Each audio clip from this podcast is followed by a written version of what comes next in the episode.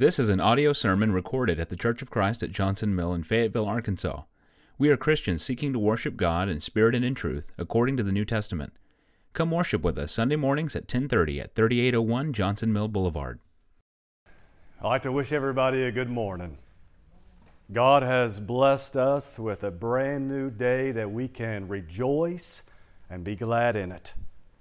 I walked outside this morning and uh, I feel like we have a little sneak peek of spring air. And uh, praise God for that. I know that we're all ready.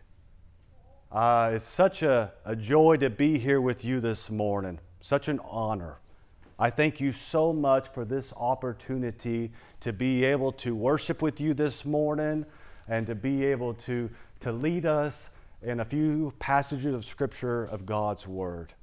I hear wonderful things about the congregation here, and I know that God has much in store for each, and, each one of you.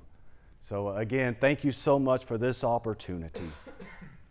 This morning, we're going to uh, visit a little bit uh, about a letter written to Timothy. We're going to look at the second letter written to him this morning.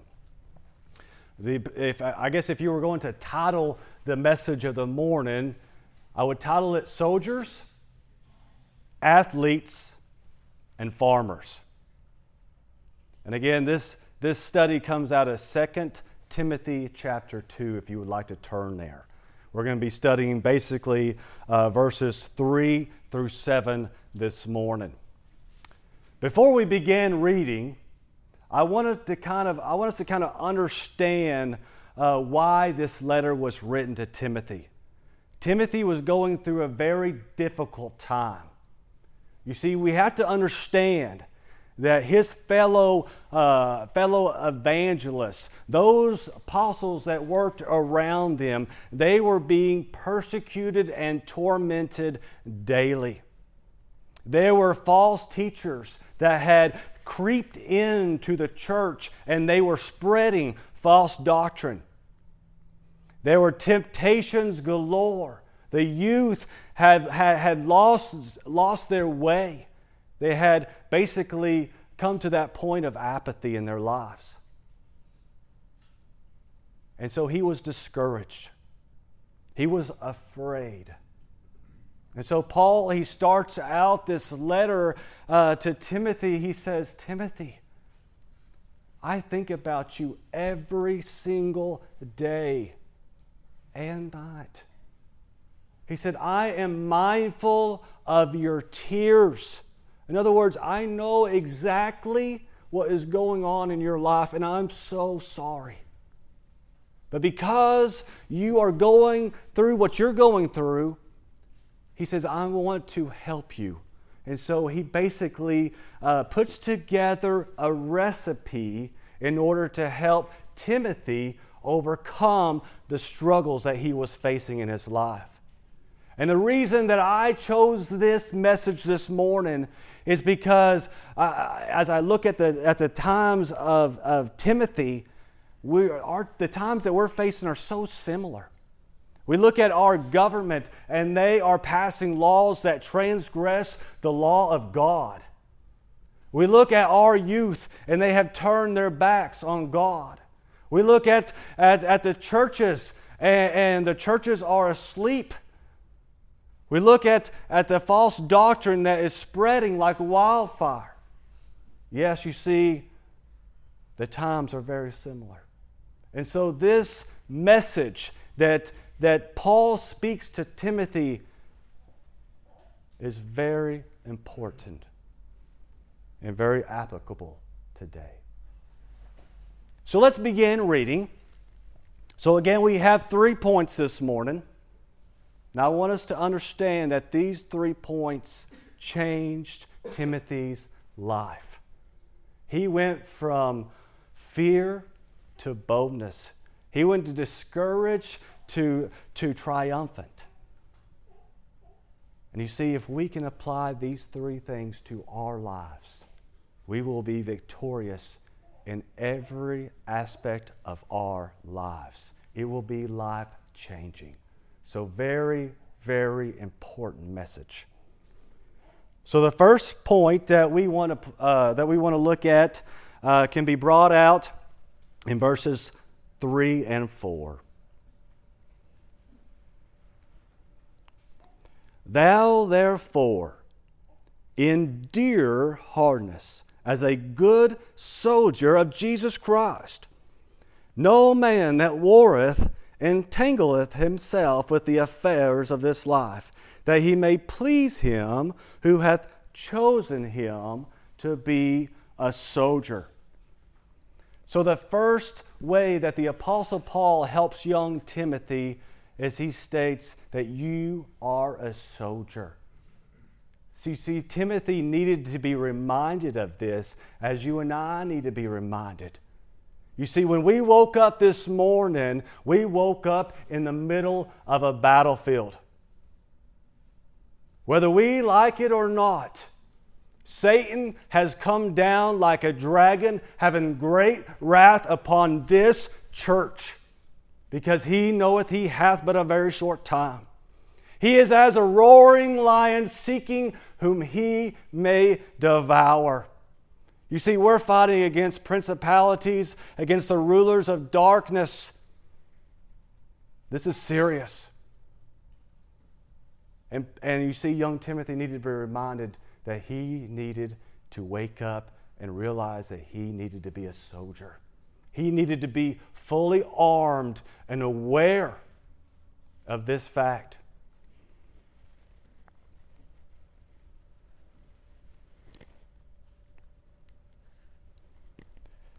I love war stories. I got a couple to share with you this morning.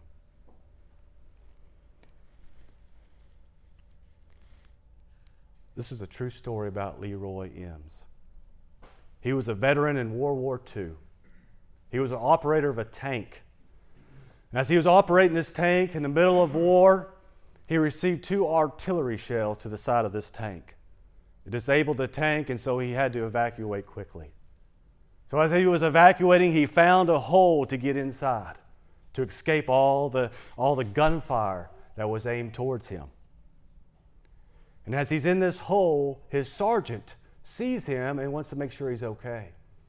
So his sergeant crawls over there and says, Leroy, are you okay? He says, I'm okay, Sarge. He says, Leroy, where is your helmet? He reached up and he's like, I forgot in the tank, Sarge. He's like, Well, did you get your duty belt? A duty belt, you see, it would carry the bayonet, it carried the canteen, and his, uh, and his ammunition. Very important part of armor. He felt his waist. He's like, Sarge, I forgot that. Sarge said, Well, did you bring your rifle? And he had this blank stare on his face. He had forgotten everything in the tank as he was trying to evacuate in haste. He was unprepared for war. And unfortunately, so many times we, as followers of Jesus Christ, we leave our homes unprepared and unprotected. It's like we just step out on a playground thinking that Christianity is just that easy, but it's not. You see why so many are blinded by the cares of this life, the riches and the pleasures. You see, Satan is attacking. Satan is attacking. We have to remember that we are at war. We have to remember we're at war.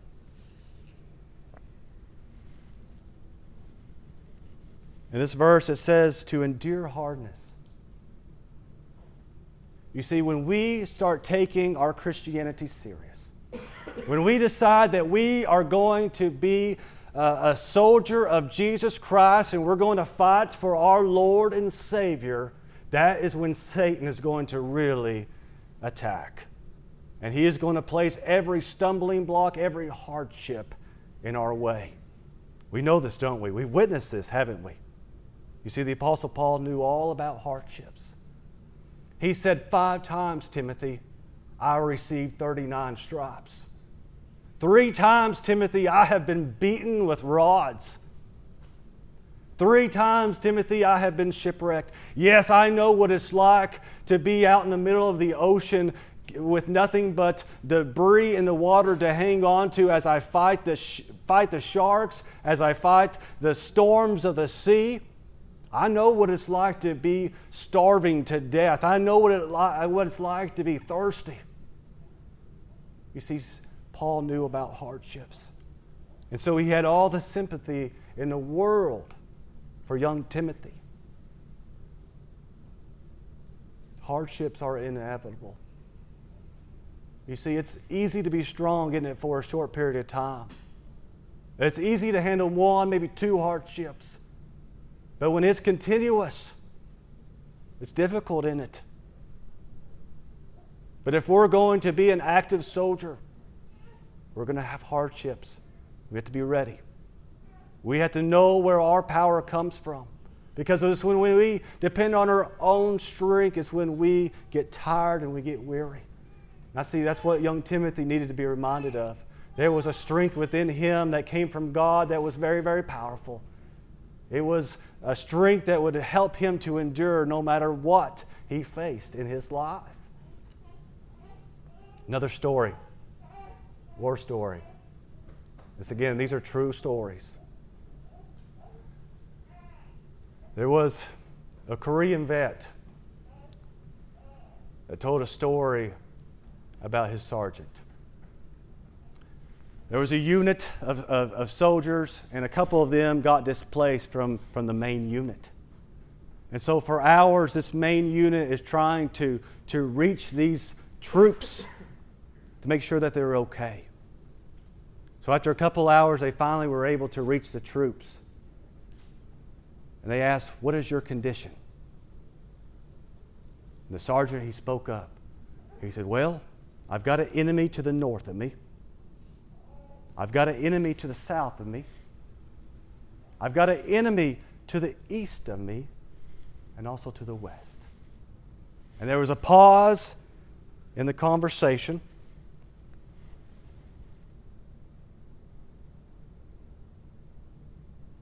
He said these words The enemy is not going to get away from me now.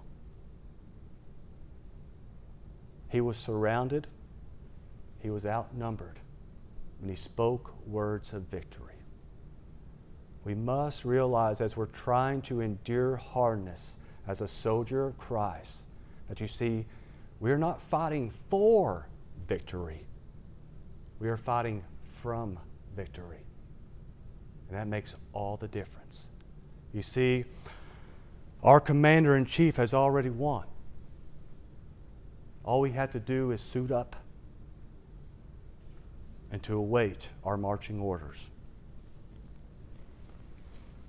The second point that uh, Paul encourages Timothy with is in verse 5. I invite your attention there. Again, we're at 2 Corinthians, or excuse me, 2 Timothy chapter 2, verse 5. And if a man also strive for masteries, yet is he not crowned, except he strive lawfully. So, the second encouragement that the Apostle Paul gives Timothy is he wants to remind him that he is an athlete. What's interesting about athletes is that they work diligently behind the scenes for that few minutes, don't they? There's a great amount of training that takes place. You see, they're on strict diets. They exercise for hours on end every single day. And they're always uh, listening and reading things that are encouraging, that, that will help their mindset in whatever, in whatever uh, competition that they are facing. A good soldier is all about training. And we need to be in training. Now, Abraham Lincoln, he once said the words, he said, Give me six hours to chop down a tree, and I'll spend four of those hours sharpening my axe. If you fail to prepare, you're prepared to fail. It's not the will to win that matters, Everyone has that. It's the will to prepare to win that matters. You know, it's interesting that the scriptures talk a lot about athletes. You know, the, our, our, our Christian life is often compared to, to runners. The Apostle Paul always uh, tells us to run to win. You know, when I, when I, Amy's a big runner, and I'll go to races, and it's interesting that, that these runners that are legit, like, they have the lightest of clothes. And, I, and I'll look at their legs, and you can tell even the guys, they're all shaved. They don't want any kind of excess weight or resistance as they were running. In which and which makes perfect sense when you begin to understand what the Apostle Paul says. He says, When you're running this race, you lay aside every weight and the sin that easily besets you. My father once uh, told me about a time that he and three other guys went backpacking. And when you're backpacking, it's very different from that of tent camping. You know, tent camping, or truck camping, I call it. You just back up your truck to the campground and you load everything out. You're not carrying anything. Backpacking is a totally different um, recreational sport. Everything that you have is you put it in and condense it into your backpack. Well, a couple of these guys, they were going to be tough and go straight up a mountain. This was a very tough climb. They decided to pick on one of the guys. While he was not looking, they got four heavy stones and they placed it within his sleeping bag and they stuffed it down in his backpack. And so, again, they're going 10 miles up this mountain. And about halfway there, they stop to take a rest. And that guy says, Man, I don't know why, but this is the hardest trip I've ever been on. He said, I, I don't know if I just I don't know if I'm out of shape. I don't know if my pack is, is, is, too, is too heavy. Like, something's off here. I just don't get it. And they all kind of chuckled inside. And, well, they continued on the hike and they made it to the top of the mountain, the place where they were going to camp. And so he's uh, unloading his backpack and he gets his tent set up. And he goes to grab his sleeping bag and he's like. Some extra weight in that sleeping bag. It took him a couple of years to find what they did humorous.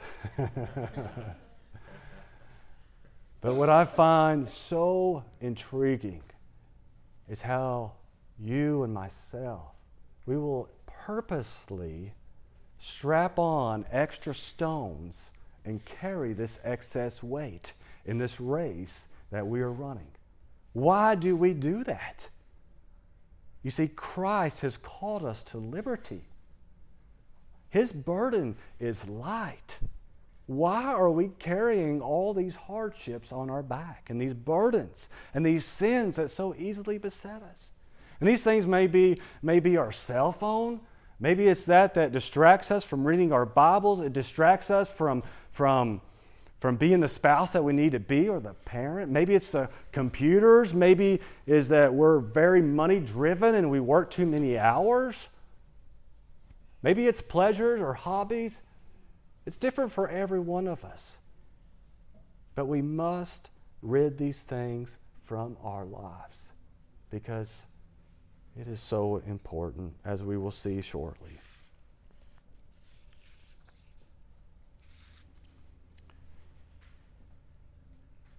The apostles asked Jesus a lot of questions. One of the questions that they asked him was Are there going to be few that are saved? That's a good question. Are there going to be few that are saved? And Jesus answered that with these words Strive to enter in the straight gate, for many I say unto you, will seek to enter in and shall not be able. There are two types of Christians, Jesus said. There are those that seek to enter in, and those that strive. What's the difference? We see the word seek means to give effort. The word strive means to give all. And what's so interesting is that strive and win almost mean the exact same thing. You know, the verse that we just read says, strive for the masteries. In other words, strive to be victorious. And uh, Paul oftentimes said, run to win. The word win means that you're willing to go further, work harder, and give more than anyone else. And that's the same definition as strive, to give all. Verse 5 says to strive lawfully. A lot of you uh, young ones and, and parents, you have, you have all been uh, involved in sporting events. And in every sporting event, there are rules and regulations. And when athletes decide to ignore those rules and regulations, there are consequences. They may be suspended, they may be disqualified. In these verses and in this epistle, Paul goes on to say, Study to show thyself approved unto God, a workman that needeth not to be ashamed, rightly dividing the word of truth. Paul encouraged Timothy to know the word of God inside and out. You see, wolves in sheep's clothing, they're in sheep's clothing for a reason because they don't want to be, in, they don't want to be spotted. They want to be in disguise. And they're going to mix just enough truth into their lies that it's deceiving. And they can deceive the simple minded. And that is why it was so important for Timothy and so important for you and I to study to show ourselves approved. We didn't know how to combat all the false doctrines that are being spread. Paul went on to tell Timothy that there's going to come a time when men will not want to hear sound doctrine. In other words, truth. They're going to have itching ears. In other words, they're going to want to hear stories and, and hear comforting things. They don't want to hear the hard things. We need to be willing to give the hard things, to speak the hard things, and know how to combat the errors that are being spread in the church today. The last uh, point that, that Paul makes here in his encouragement is mentioned in verse 6. It says, The husbandman that laboreth must be first a partaker of the fruits. Husbandman is another word for a farmer. You know, the farmer is very, uh, very similar to that of an athlete. An athlete spends 90% of their time preparing for that competition, right? There's a lot of, a lot of work involved. Same with a farmer. You see, he doesn't just click his fingers and all of a sudden he has a bountiful uh, harvest, right? There's a lot of hard work. There's a lot of gardeners in this room. You know exactly what I'm referring to. Jesus said these words to his apostles. He says, Please, please pray for laborers. Please, please pray for laborers. Why? Because there are so few of them. Do you want to know why there's so many Walmarts? So many grocery stores, Dollar Generals? We like to let other people do the work, don't we? Right? I do. It's a lot easier to go to the store and get your produce and your vegetables, and your bread and your eggs, your meat, and raise it yourself, isn't it? That's why they're on every corner. The church is very similar, isn't it? I heard, I heard a, a fellow talk a little bit about his horses. He said he had a team of horses that pulled, pulled things for him, you know, on, on the farm. he said he had one horse that pulled the majority of the weight. He was a worker. The other one's not so much. He said, All my horses are willing. All my horses are willing. One's willing to pull most of the weight, and the others are willing to let him. you know, I visited with a lot of elders, a lot of deacons and evangelists. And they talk a lot about the Pareto principle. That's the 80 20 rule. And they will state that 20% of the church does 80% of the work.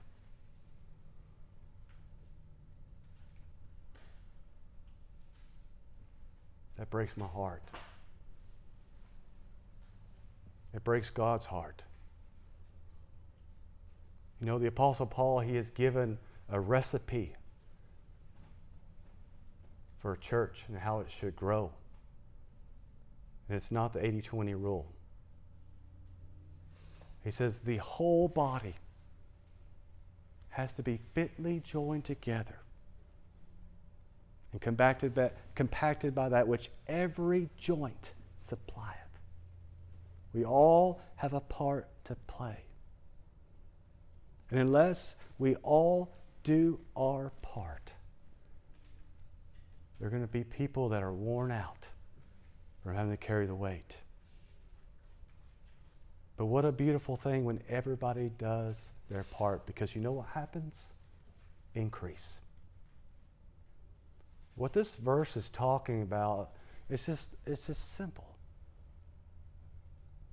Paul wanted to remind Timothy that you got to do the work first and then cometh the increase. Work increase harvest. I was watching Where the Red Fern Grows the other day with my kids. I was reminded of this. Here's this young boy. All he could think about was having two coon dogs. But he grew up in a poor family, and coon dogs were a luxury. So, very disheartened by this, he speaks to his grandfather. He says, Grandfather, I've been praying for coon dogs. I've tried to be good. I work hard for my mom and dad. But I don't have coon dogs. And Grandpa says, Well, you have to meet the Lord halfway. The young boy didn't know what that meant. So he asked his grandfather, he said, No, I'm not going to tell you. Chew on this. Well, one day it clicked. And so the boy, he got up at sunrise and he went to work. And at sunset, he quit. He did this day after day, month after month, until he had the means to go buy him a pair of coon dogs. The same works in our Christian life. You remember Naaman, how he was wanting to be cleansed of leprosy? He just wanted God to twiddle his thumbs and all of a sudden a miracle would take place and it would be cleansed of leprosy. God said, No, you got to meet me halfway. You got to go dip in the River Jordan seven times. Once you do that, you'll be cleansed. You remember at the, at the first uh, marriage that Jesus went to, at the marriage of Cana, say the first marriage he went to, the first miracle that, that Jesus uh, uh, did at the marriage of Cana, you know, they were all wanting him to just uh, uh, perform this miracle. They said, No, you got to meet me halfway. Go fill these cisterns up with water. Then I'll turn that water into wine. You got to meet me halfway. God loves us to prove our faith by our works. There's a scripture in uh, 1 Corinthians 15 and 58. Says, Therefore, my beloved brethren, be ye steadfast, unmovable, always abounding in the work of the Lord. For as you know that your labor will not be done in vain. Our labor is not in vain. God has called us to plant, He has called us to water. He says, Watch me give the increase. Watch me give the increase. And this applies not only to the work of the church, but it applies also into our spiritual lives. We've got to meet God halfway. And as I think about this young congregation here at Johnson Mill, I'm so excited for you guys. I'm behind you wholeheartedly. I just pray that every single person will dig deep inside themselves and ask themselves, What am I doing for this work? How am I contributing? Because unless the whole body does their part, there will not be increase. You got to ask the leaders here how that you can serve. Ask them today if you haven't already asked them, because it's so vital.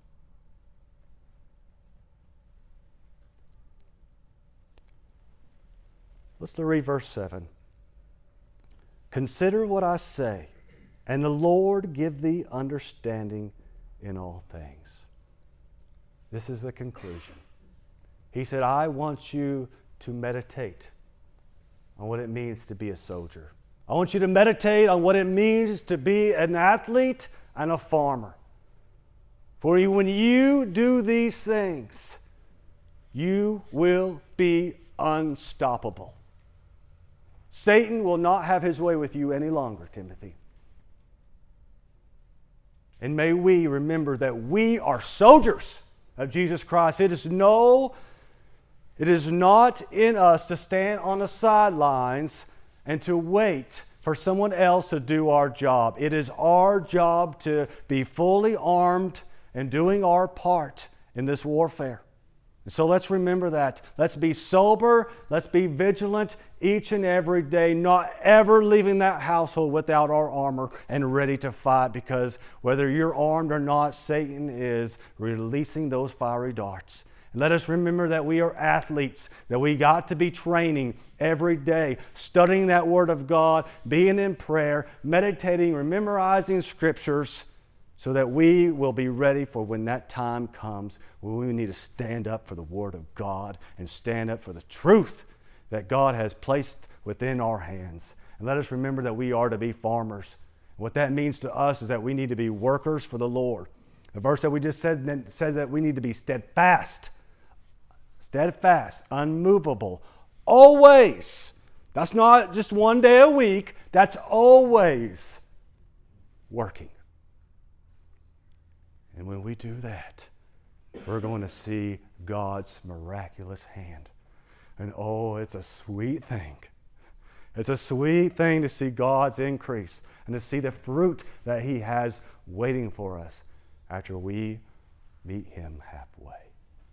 I love each and every one of you. Again, and thank you so much for this opportunity that you have given me to come here and to share this message. If there are any here that would like to have the prayers of the church, maybe that you have not been the worker that you needed, maybe you have failed to put that armor on, maybe you have failed to, to be in training, and you need encouragement, you need strength to be able to change and to repent.